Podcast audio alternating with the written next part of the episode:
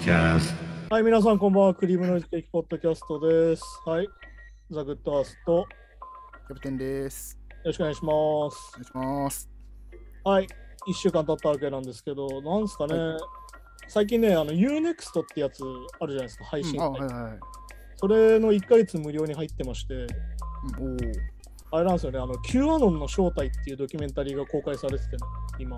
おーあのまさに最近もよく話していたその陰謀論の話なんだけど、はいはいはい。今日 HBO かな ?HBO ドキュメンタリーが撮ってる話なんだけど、全6回とかかな、本当リアルタイムでその、その Q アノンの、Q アノンって誰かなっていう話をしてて、その情報のリーク元ってことですか？要は。そう、リーク元が誰で、誰が操作して、うん誰で、誰が操ってこうなってるかみたいな話がうん。やられててね、本当に、あのね、知りたかったことが結構わかるっていう。これ誰がやってんのかなみたいな。あとまあ、その、結局その、Q アノンがやってるその掲示板？匿名掲示板っていうのは、はっちゃんってやつなんだけど、うん。あ、はっちゃんなんですね。うん、で、もともとまあ、2ちゃんをこう、ひろゆきがやってて、ひろゆきがこう、2ちゃんを売ったりとかしてさ、で、あの、なんだっけ、5ちゃんっていうのができてか、あの、アメリカでね。はいはいはい。うんお茶も知ってるんですけど。そうそうそう。で、まあ、その後、ひろゆきがまあ、さらに4ちゃんを買収して、うん。で、そこからまた、はっちゃんっていうのがどんどんできてくるんだけど、ほうほうほうその歴史とかも紹介されたりとかしてね。へそして最終的にはね、Q アノンが誰か大体わかるっていう。え。おお、そういうになってるんですね。しかもその人は日本の札幌に住んでいるっていう。日本人なんですか？日本人ではないんだけど、あ、日本人じゃない。ああ、そっかそっか。アメリカ人なんだけど、日本に住んでるっていうのが分かってくるっていう。へえ。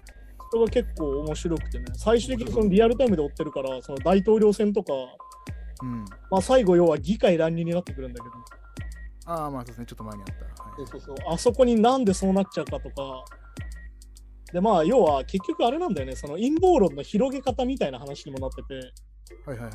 Q アノンって結局何かっていうと、実は全部は語らなくて、うーん。なんだろう、あのさ、まあだから2ちゃんっぽいよね、だからその暗号みたいな言葉でリークするわけよ、情報を。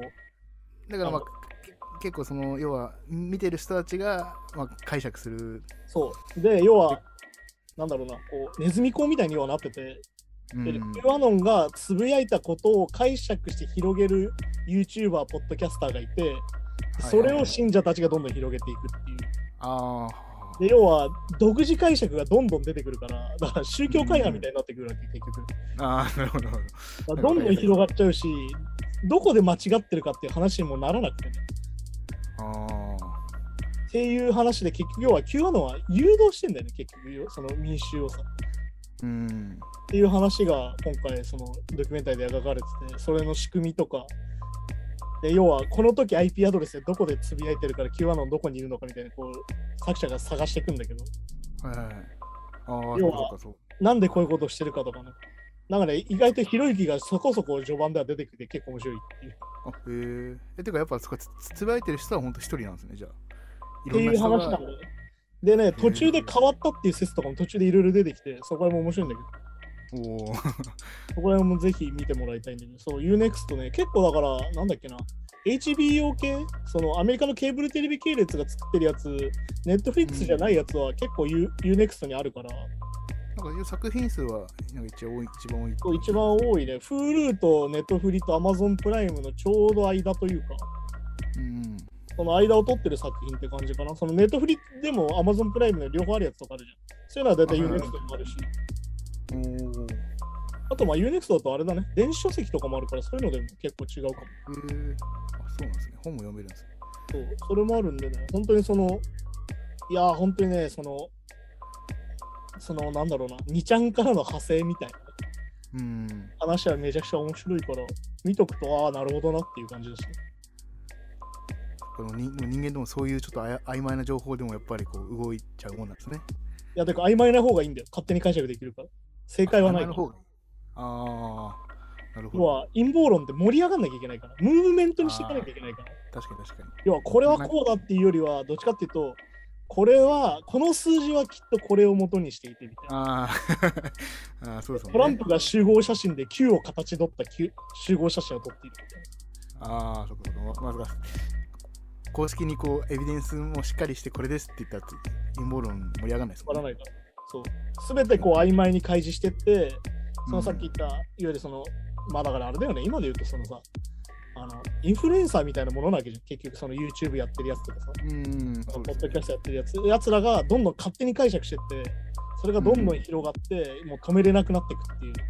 ああで、最終的には議会乱入まで突入していくっていう。そっかそっか。で、やっぱりこう、元がちょっと暗号をめいたり、普通の人が理解、パッと見理解できなかったりするから。まあ、自分たちだけが分かってるというふうにもなりやすいんですかね。だからね、もうだから、その Q 自体が誰なのかっていうところも相当憶測が飛んでいて、うん。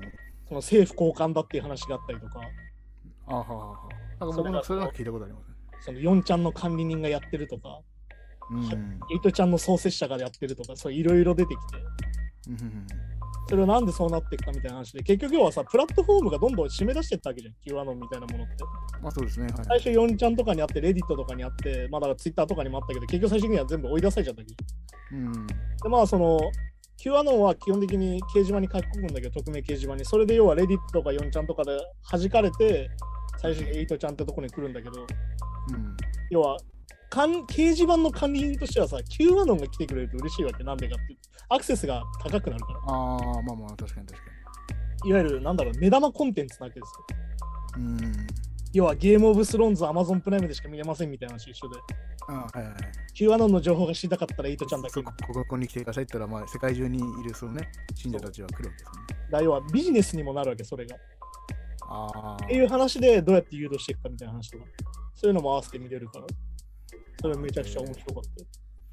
いやーでも本当ね、人間っていうのは勝手に解釈してね、憶測だけで動いちゃうんだなっていうのはね、自分もたまにあるけど、なんかその考えててさ、その嫌なことばっか考えるときとかもあるじゃん、いろんな噂を信じて。うん、はいはいはいはい。で、でも途中で気づくじゃん、最初に。あれこれさ、全部憶測じゃねみたいな。どこにも事実が一個もなくない話しててみたいな。うん。っていうのをね、なんか改めて感じたね。気を自分も気をつけなきゃなってやっぱめちゃくちゃ思ったね。まあ、そうそうそう言われてみたら確かにまあ僕もまさにそうっていうかまあなんかもうすすべて確証があることだけを信じて生きてるかって言われたら、まあだから結局さ、その科学を否定するとか、まあなんでもそうだけど、だからまああれじゃん、その前話したその大悟とかひろゆきが言ってることを信じるってことはある意味そういうことなわけよ。あいわゆる実際本を読んだわけじゃなく、論文を読んだわけでもないんだけど、その論文を読んだ人が解釈したことを俺たちは聞いてるわけで、今さ、基本的に。あそうなんですよねしかもそのいそれも別にその言ってる内容もなんか結構検閲というかそうそうそうしっかりチェックが入ってるわけでもないわけですよねでしかも専門家でもないわけじゃん、その人たちは。うんうんそうですねっていうことがあるから、本当にだから俺たちがこういうポッドキャストで好き勝手喋ってるのと結局同じわけよ、実は。ああそうか確かに言われてみればそうですねそういうのもあるから、そういう含めてどういう見ていくかみたいな話ができてて、結構ね、やっぱそれ自体面白かったよ、やっぱり。うんそう。なんかぜひおすすめです、それは。そうそういう話が見たい人はぜひそれを見てね、ああ、なるほどな、こうなってたんだな、みたいなところをね、なんか納得できるところと多分納得できないところがあると思うんで、そこも合わせていただけると面白いんじゃないかなって感じかな。そうですねうん。そう。ああ、あとね、今週から一応、あの僕の私の部屋がね、あのうん。あのバーチャル背景を使わずに公開になってるので、そうですね。いい感じですよね。そうなんか今まであれだったんだよね、合成背景だと、この目の前に物を出した時とかに結構合成で埋まっちゃうっていうのがあって、うん。ああまあまあ確かに確かに。本とかこう、なんだろうな、CD とか見せたい時とか結構見せれなかったりしたから、それで今回からちょっと、ちょっと工夫して、映っていいとこだけ映ってる感じだけうん。そうですね。本とか CD とかいっぱいありますね。ど、まあこれね、本当にあの俺、あれなんですよ、子供部屋おじさんなので、あの、なんだ、中学校ぐらいからかな、この部屋からずっと動いてないから。じゃあずっとそのその時からこうなんかこう積み上げてきたものというか、まあだからあれなんだよ、後ろの方ならもう二段式でこれ移動するんだけど、ガラガラって。うんはいはい2列あるんだけど、まあ、あれなんだよ、中学校ぐらいまででもういっぱいになってて、要は。うん。あそうですね。ここら辺もう、ま、全部漫画なんだよ、要は。で、まあ、もう一部屋倉庫みたいな部屋があって、そこに今もう全部 CD とか本を放り込んでるんだよ。まあだから実質、高校生までの俺の記録みたいな感じ。おお高校す生までの俺ができてるやつって感じ。そうあれじゃ漫画本とかね僕僕は金なくて全部ブックオフ売っちゃったんでちょっともったいなかったな と俺逆にあれなんだよね、あの、物を売れない人間でなかなか大変なんだね。うんおおそう、何でも残しちゃうからね、結局物に溢れちゃってね。なんかゴミ屋敷でもないんだけど、物屋敷になってて。別にこれゴミじゃないんだけど、めちゃくちゃ積んじゃってんなみたいな。だから俺、うんあれなんだよ、CD とか本とか全部床置きしちゃうから。おおで、あの洋服とかも要は洋服とかを床置きしてっちゃうから、最終的に歩く場所がないみたいになっちゃう。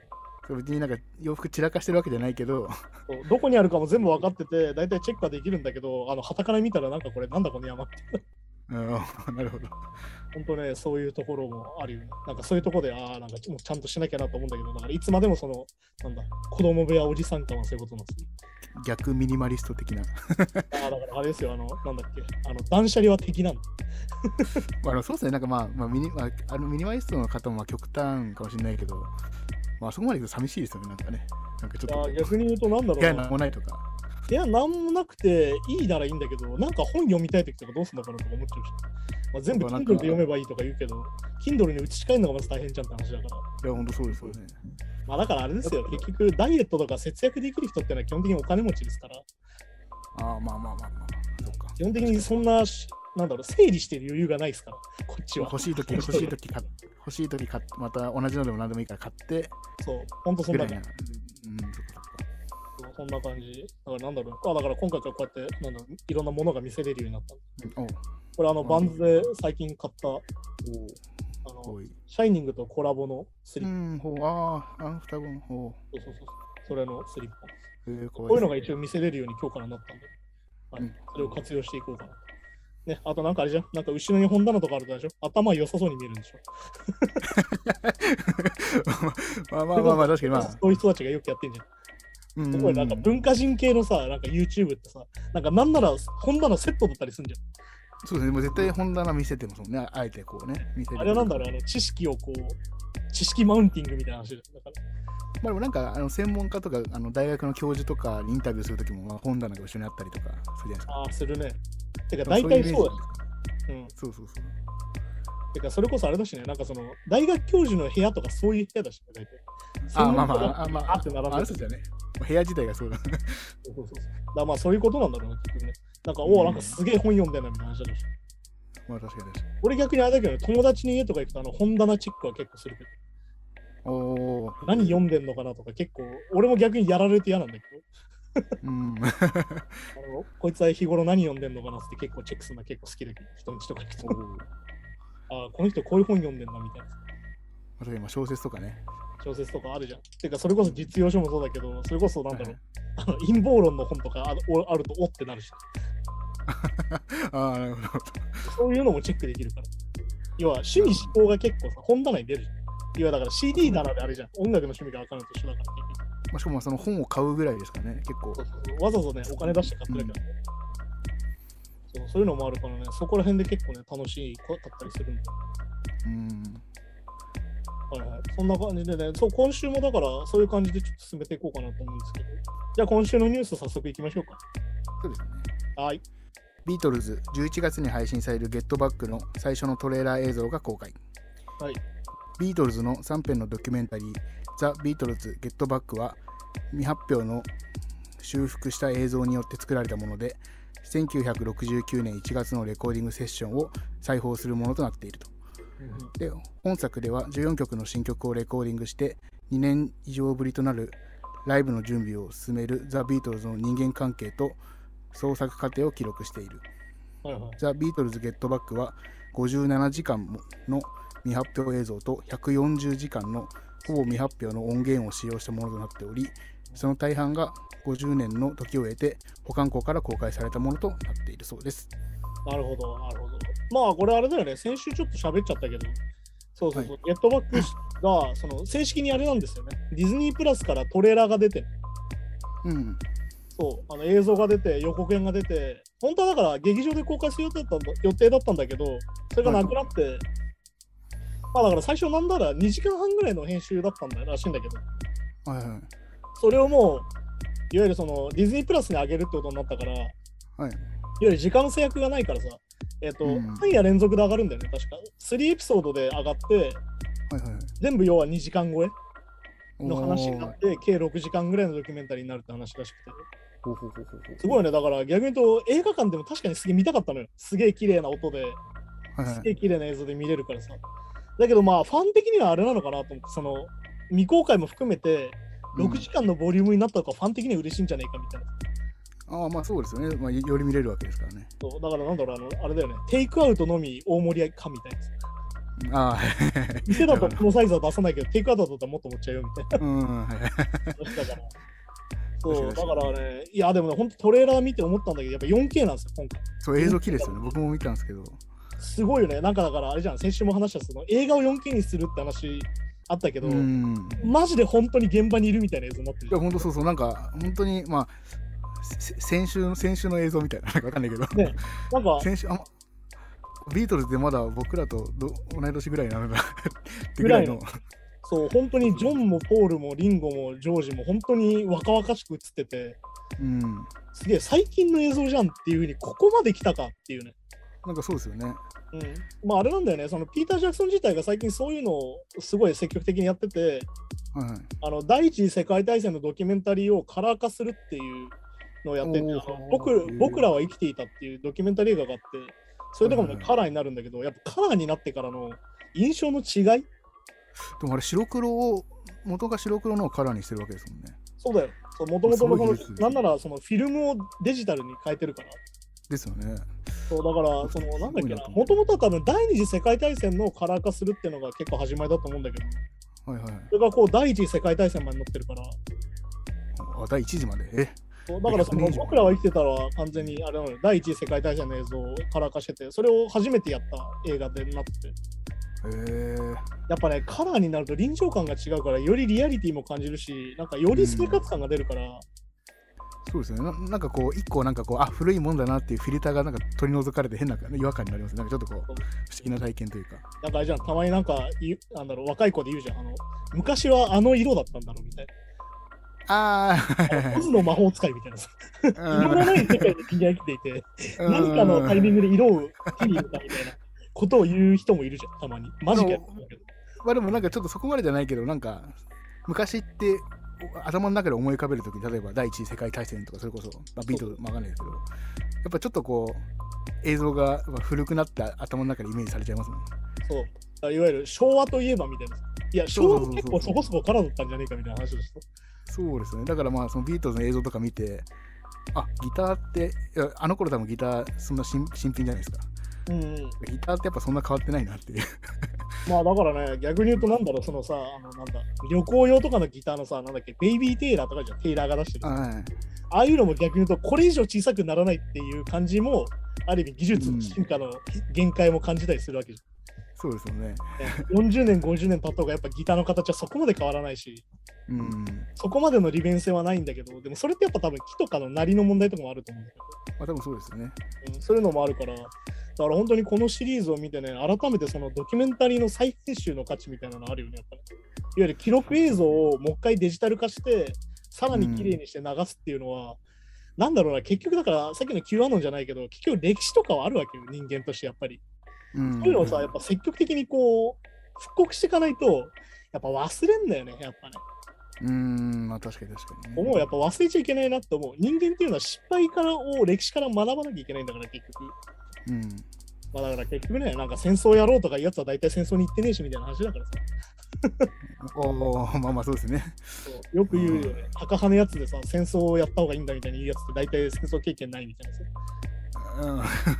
だから 結局あのブッシュが結局アフガンに行ったけど、結局本人は第二次世界大戦中逃げてたっていうさ。兵器逃れとかしててさ。嫌になっちゃうなって感じだけどさ。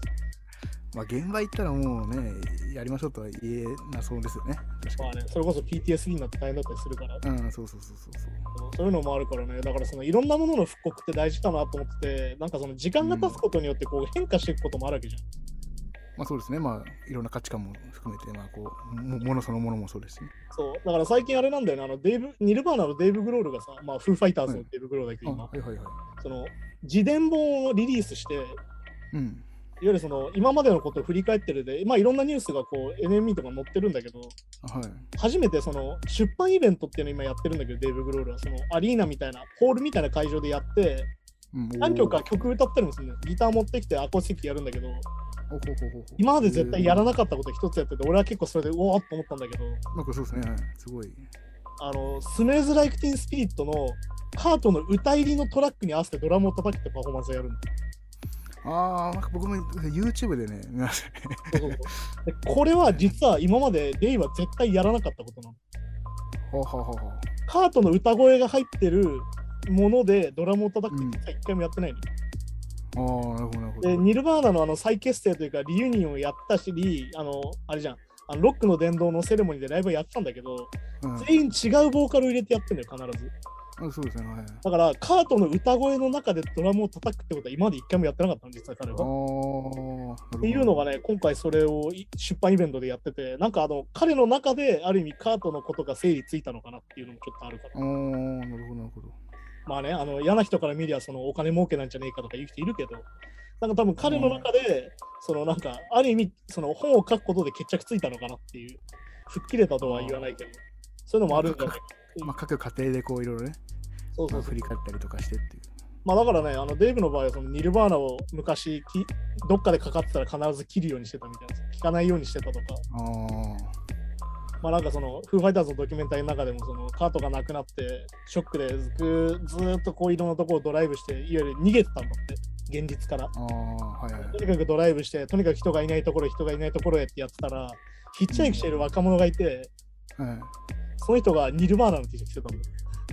ああ、で ああ、俺はもう逃げれないんだな、やっぱりっていう。この事実は受け入れて生きていくしかないんだなっていうので、まあ、フーファイターズを始めたってすげえいい話をしてたんだけど。おー、なんかいいですね。そう。で、なんかその自伝自体がね、実はオーディオブックになってて、はいはい。あのいわゆる語りで聞くやつあるじゃん。アマゾンとかがやってる。あれが今ね、本当デイブ本人の声でやってるのよ、実は。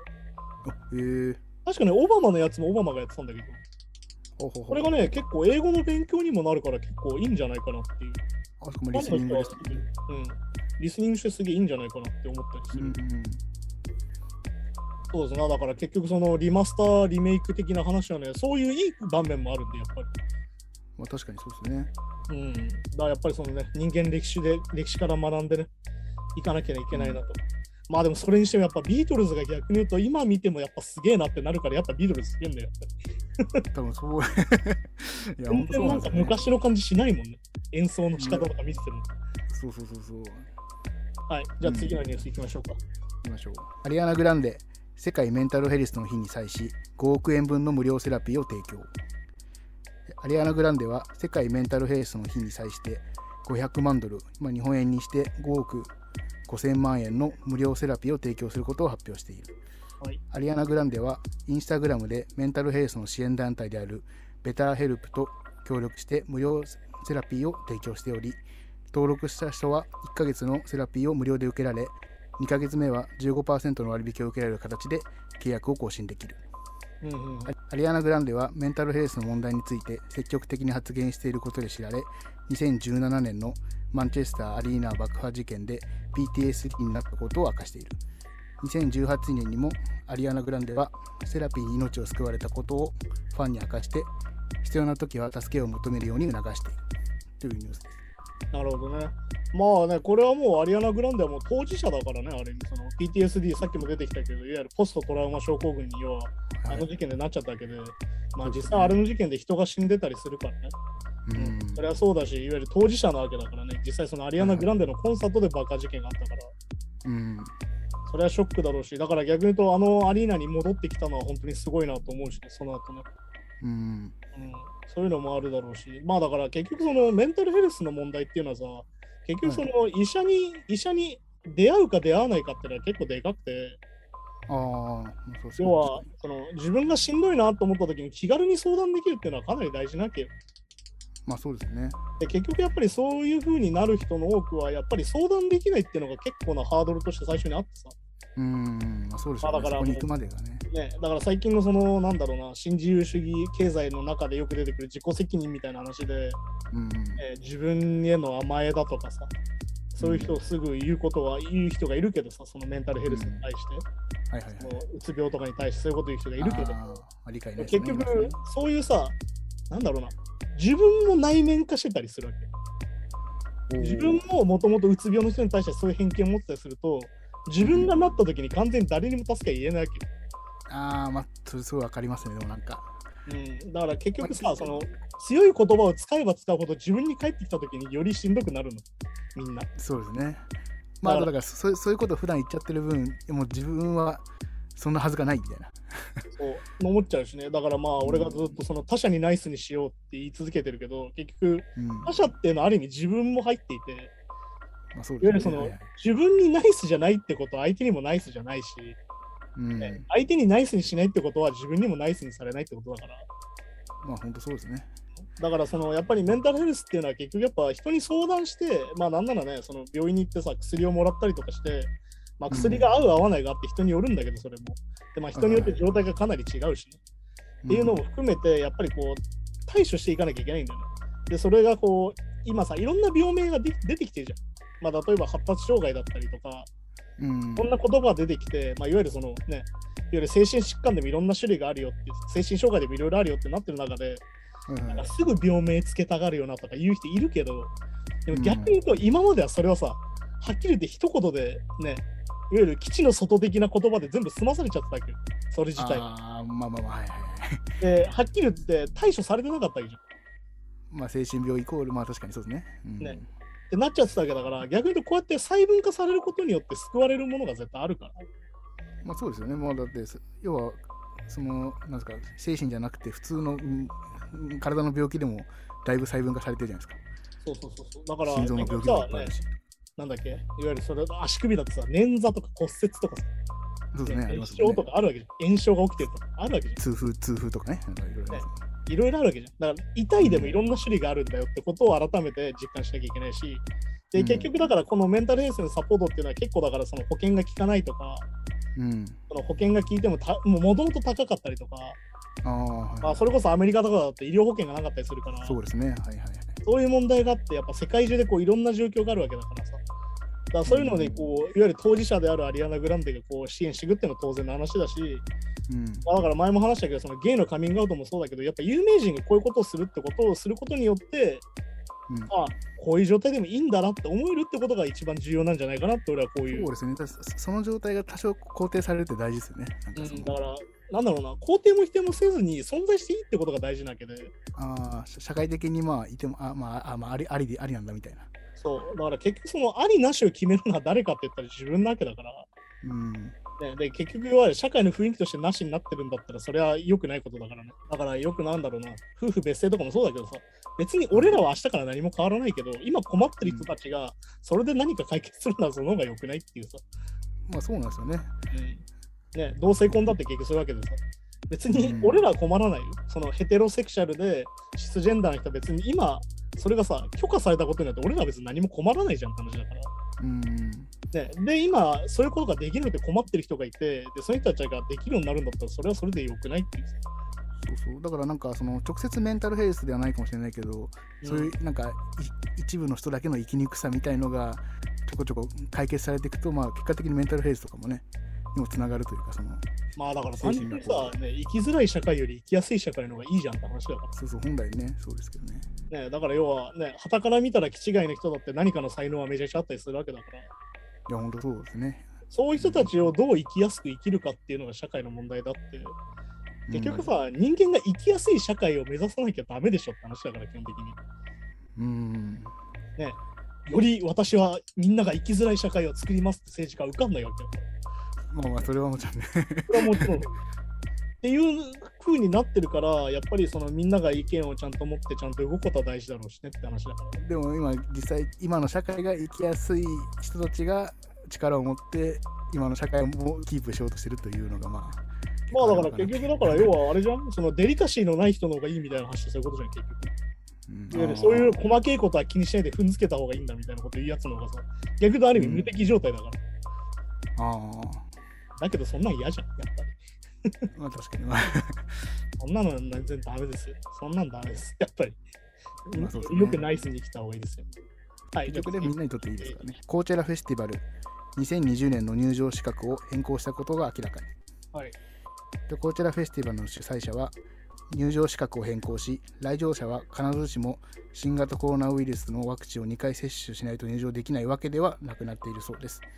今年8月、コーチェラフェスティバルの親会社である AEG は、スタッフと来場者はワクチンを2回接種する必要があり、代替として陰性の検査結果を受け入れないとする方針を発表していたのですが、この10月1日からは、対象のアメリカ人のワクチン接種率の上昇や、コーチェラフェスの安全対策の成功と、低い感染率のデータを直接見て、ワクチンの2回接種、もしくは72時間以内の陰性の検査の結果を必要との方針に変更したそうです。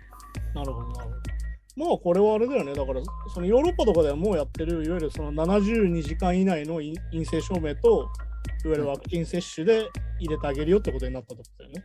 っていうことですね、そうですね。今だから結構アメリカってそこら辺がさ、州ごとで法律が違うから結構今揉めててさ、ああ、まあそうん、そのフェスもそうなんだけど、今スポーツ選手がさ、う。はい、あのワクチン打ちたくないって人もいるわけ、やっぱり。それは宗教上の理由だったり、あその自分の思想だったり、さっき言ったその健康上の理由だったりして、受けたくないって人もいるわけ。ーはいはいはい。その人今どうするかっていうのめちゃくちゃ今揉めてて、うん。要は、その、そのさ、アメリカのそのスポーツチームっていろんな州にあるわけじゃん。はいはいはい。で、遠征していくわけよ。その1年間。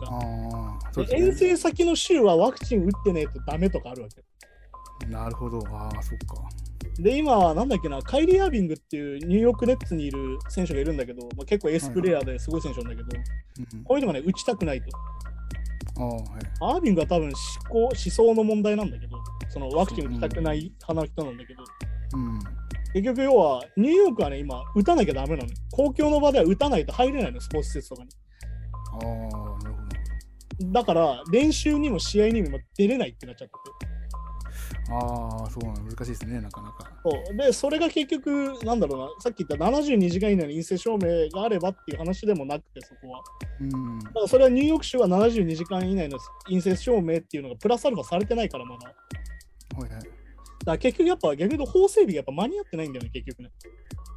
まあそうですね、なんか、てかまあその州ごとに違うっていうのも、まあ、アメリカはもちろん、そのね、あの州ごとに法律独自で決めていてルールだけど、まあ合宿その辺は、その辺はなんか統一、ね、ししてほしいですよね、なんか。まあだから最終的には連邦法で決めるしかないとは思うんだけど、そっかそっか。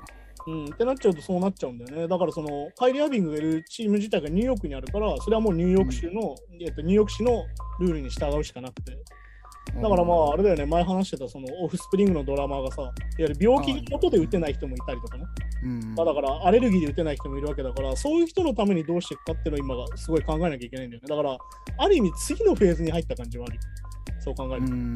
とりあえずワクチン打ちましょう。とにかくワクチンですっていうところから、じゃあワクチン打てない人はどうしようかなっていう次のフェーズに入った感じはある。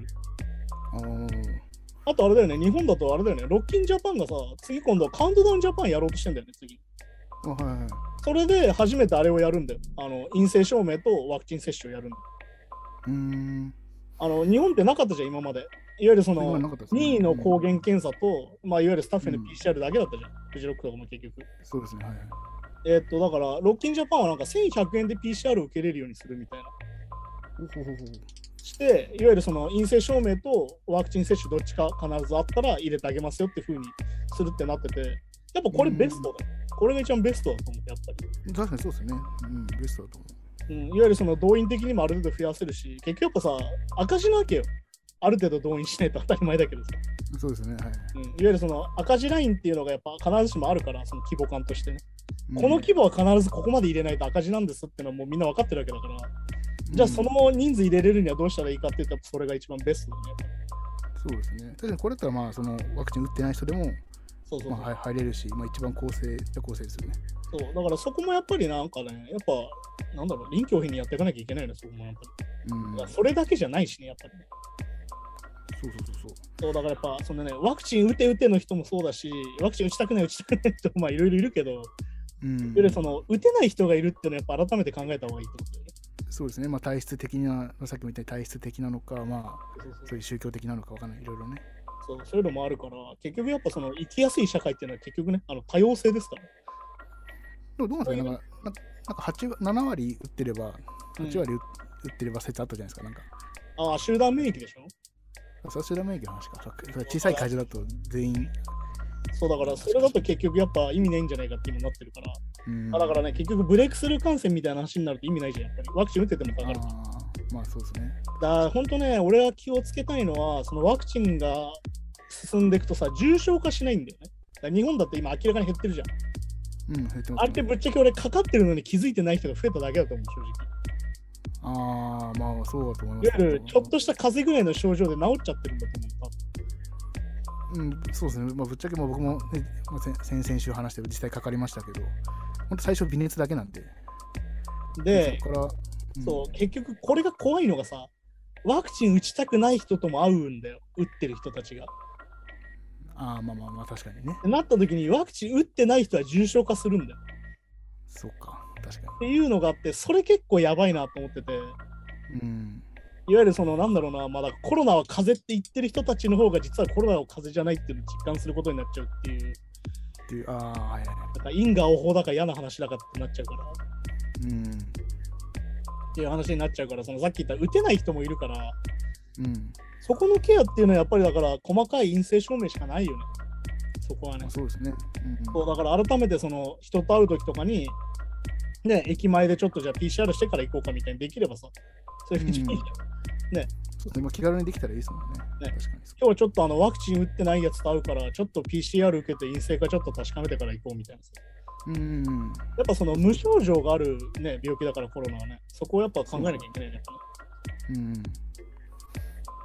そうですね、だからまあ、やっぱフェスシーズンになってきて、そういうものがやっぱ増えてくるんだろうね。まあ、コーチェラはね、とにかく2020年も中止だったし、去年もやらなかったね、結局ね。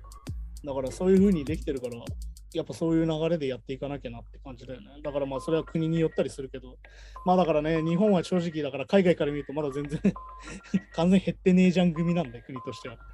あまあ、そういうので早く海外旅行に行けたりするといいなと思いますねあ、。そうですね、なんか、うん。だからこの辺だから結構統一してもらえると、だから旅行旅行にしても、だから、だからそれこそアメリカだったら州によって旅行行ける州と行けない州が人によってあるってなっちゃうってことですもんね、ワクチン。そうだよ。だからあれだもんね。だからニューヨークに旅行に行ってワクチンを打って帰ってくるみたいな話があったわけだからね。ワクチン留学みたいなのがあったりしたじゃん。一時期。なるほど、なるほど。日本で全然打てないで、そういうのもあったから。でもまあ結局ね、何が問題かっていうのは、やっぱりあれなんですよ。最初の話に戻ると、Q アノンとかの、いわゆるトランプが、やっぱそのワクチンを打つ、打たない、マスクをする、しない、コロナを信じる、信じないを、結局政治の道具にしちゃったから。ああ、俺たちはコロナになんかビビってねえよみたいな話で話を進めちゃったから、うん。いや、ビビってないとかじゃなくて人に移すからやめろって。そう。まあまあ、分断生んじゃったというか、分断というか。結局そこでやっぱ思想になっちゃったんだよね。なぜかうん科学が。いわゆるそのウイルスがさ思想になっちゃったから、まあ確かに確かそれが本当まあ一番良くなかったんだろうなってやっぱ改めて思うよね、こういうの見てるとね。一大統領が言うことだから、やっぱ、熱狂的に信じる人とかはね。いや、だからトランプがなんだっけ、控えの選手なんでしょ？ディープステートから世界を救ってくれるみたいなさ。うん、なんかね、そう。ねヒラリー・クリントンは小児性愛者で、なんだっけ、赤ん坊の血を飲んでいるみたいなさ。ああ、勘弁してくれよ。まあ、あれですよ、あの、いあれですよ、あの、無、月刊ムーを真顔で読むのも大概にしろよってことですよ。まあ大体大体アメリカの上院議員の半分はレプテリアンらしいです。そうそう、やばいよ。まあだからあれですよ、あの、日本の芸能人も、あの、反、あなんだっけ、いわゆるそのコロナを風邪的な人を批判したら、その人はもう入れ替わってるらしいから、あ、ほその偽物って人が。レプテリアンはいに入れ替わってるらしいんで、もうすでに処刑されてるらしいから、その人は。レプテリアの目的はじゃあよくわかんないですよあれあれだよね、あの、いたずらしに来てるみたいな話だよね、地球にねね。。なんかそうそう地球が混乱する方にとにかく導きたいみたいな話だから。うん。いやー、本当にね、毎週ニュースを見てて思うじゃん。それこそあのクラプトンがさ、なんだっけ、反ロックダウンの団体に寄付みたいな話も出てたし、うん、出てまし結局だからさ、もうクラプトンはもうね、俺たちのニュースの常連さんですけど、結局やっぱもうさ、もう、毎週こういう話してるわけよ。そういう人たちって結局。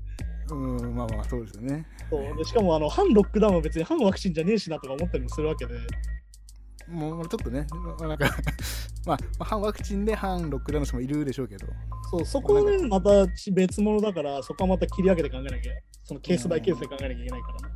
はいはい、あ本当にね、あの、だから本当思いますよ。クラプトンが誰かに移されるのが一番怖いなって俺は思ってるよ。本当に。まあそうですね。本当にクラプトンが知らない人に移されて重症化するっていうのが俺は最悪のシナリオだと思ってるから。まあ、最後それで悲しいですね、ちょっとね。そうなんだよ。だからさ、やっぱコロナで亡くなる人がいるわけじゃん。有名人っていうかもう常に誰か亡くなってるわけよ。誰かの人生はコロナのせいで亡くなってるわけ。うん、考えるとさ、もう風邪とか言っちゃダメだよ、やっぱり。人死んでんだからさ。まあそうですね、なかなか確かに。そこは含めてダメ。どうどう自分がさ、いいよ別に。もうビビってるビビってないのはもうビビってるでいいからってさ。俺もじゃあビビってる側でいいからってなるよ。そこはやっぱね、ちゃんとこうデータとか見た方が本当はね。まあだからあれですよ、本当にね、あの家族に関してはエモーションはなない方がいいですよ、やっぱり。いやそうですね、本当ね。必要ないなって思います、ね、本当に。そうそう。まあ、と特にまあ、生き死に関わってるやつとかは特にそうですね。本当ね、気をつけて死ぬよっていう。調子乗ってると死ぬよっていう。そういうのはね、気をつけてほしい。うん。はい。そんな感じで今週もやってきたわけなんですが、あはいまああれですね。なんかもう改めて思いますけど、コロナの話題がだいぶ減ってきてね、音楽の方は。まあそうですね、なんかまあ、どうどうなんですかね、せ世界全体的には回復の方向に向かってると言っていいんですかね、これは。まあだからね、これがまた冬になってくると変わったりするんだろうけど、とりあえずまあそのワクチン接種と陰性証明で、とにかく回していこうよって話にはなってるみたいだよね。うん。まあだから前も話したそのインフルエンザみたいな状態にしていくしかないんじゃないかなっていうことなんじゃないねかなってことだからさ。うん、やっぱインフルエンザで人が死ぬしね、やっぱりね。ねいや、コロナとかあったなーって言える日がね、ばいや本当ですよ。だってなんだっけ、大学入ってさ、最初の1年がコロナだともうなんか半分コロナだったみたいな話なわけじゃん。まあ、そうですね。そだかられこそ、高1の子がね、高3になってるわけだから、若者にね、もうちょっとケアしてほしいよな、政府とか。キャキャンパスライフとかね、楽しいいろんなね楽しい青春みたいなものがさ、奪われてるわけだから、それこそさ、俺が好きなさ、アイドルとかだってさ、アイドルって大体2、3年だっけよ、正直学生から始める子って。まあまあまあ、うん大まあ、進学とかの理由でどんどんこう卒業していく子も多いうんうんあコロナが理由になるよね、やっぱり。だってこんな楽しくないんだったらやめようみたいな話じゃん、やっぱうん、いや、確かにそうなっちゃいますね。ねもっとみんなの前でライブできてね、いろいろできると思ってたのに、こんなのは、こんなの、こんなのをやりたくて来たわけじゃないみたいなさ、うん。なっちゃうから、まあ、そのいろんなものがあるから、その、その僕らの2、3年とだいぶ違いますからね。そのまあ、あれですよ、なんだろう。あの本当にそういうものの違いがあるので、だからやっぱりその若者に対してはもうちょっと何とかした方がいいんじゃないかなと。であとなんか小中学生の不登校率もあの2020年が過去最高だったっていうニュースが昨日出てたんですけど、えーまあでも、不登校なんていうのは多分今までもカウントされてないだけでもっといたと思うけど、あまあ、確かに、カウントがね、どうかわかんないですけど、まあ、でも新聞に載せたぐらいなんで、まあ、カウントの正確さっていうのは本当に曖昧なので、だからそれこそあのいじめあったないみたいなやつも防げないみたいな、そっか、そうそうね、確かにそっか。そういうのもあるからね、だから本当にその若者、若者はその外で出歩いててダメなんだみたいに言うけどさ、いや、その若者をコントロールしようって発想がよくねえだろうと思ったりするし、そのコントロールできると思ってることがいけないんじゃないかなと思ったりする。人間っていうのはその行動制限っていうのは人間本来できないもんだから。結局やっぱ日本はやっぱ倫理観でやっちゃってるからね。だって体力があって、エネルギーがあって、ってなると、やっぱね、若若い人はあれですよ、人間っていうのはやっぱ行動制限できない生き物ですから、うん。やっぱりだから何度も言うように行動制限っていうのは基本的にあのナチスがやってたホロコーストでやったことだから。ね。そうですね、僕もたった2週間の入院で気狂いそうなぐらいストレス溜まりましたから。だから結局そういうのもあるからね、難しい問題ではあるけど、まあでもそういうのも含めてやっぱり向き合わなきゃいけないことではあるからね。だからやっぱりその今の生活がやっぱ息苦しかったり生活しづらいなって思うんだったら、そうじゃない政策を出している政党に投票して、やっぱね、うん。一番つまんないこと言うけど選挙に行った方がいいんじゃないかって話だから。ああ、まさにね。うんやっぱ変わんないからね、やっぱりその若者がさ、投票行かないから結局老人向けの政策になるし、うん。まあでもなんか、なんかその、あれじゃん、ひろゆきがその、なんか文法的にはその若者の方が少ないからうん若者は選挙行っても勝てませんよとか言うけど、だったらその、選挙行ってる大人もそっちに投票するようにすればいいんだし、うんそれ元も子もないことは言うもんじゃないよって思う。まあ、しかもなんかまあ、一応それでもまあ本当にあのたくさんの人が行けば、まあちょっとは変わりそうな気もしなくもないですよね。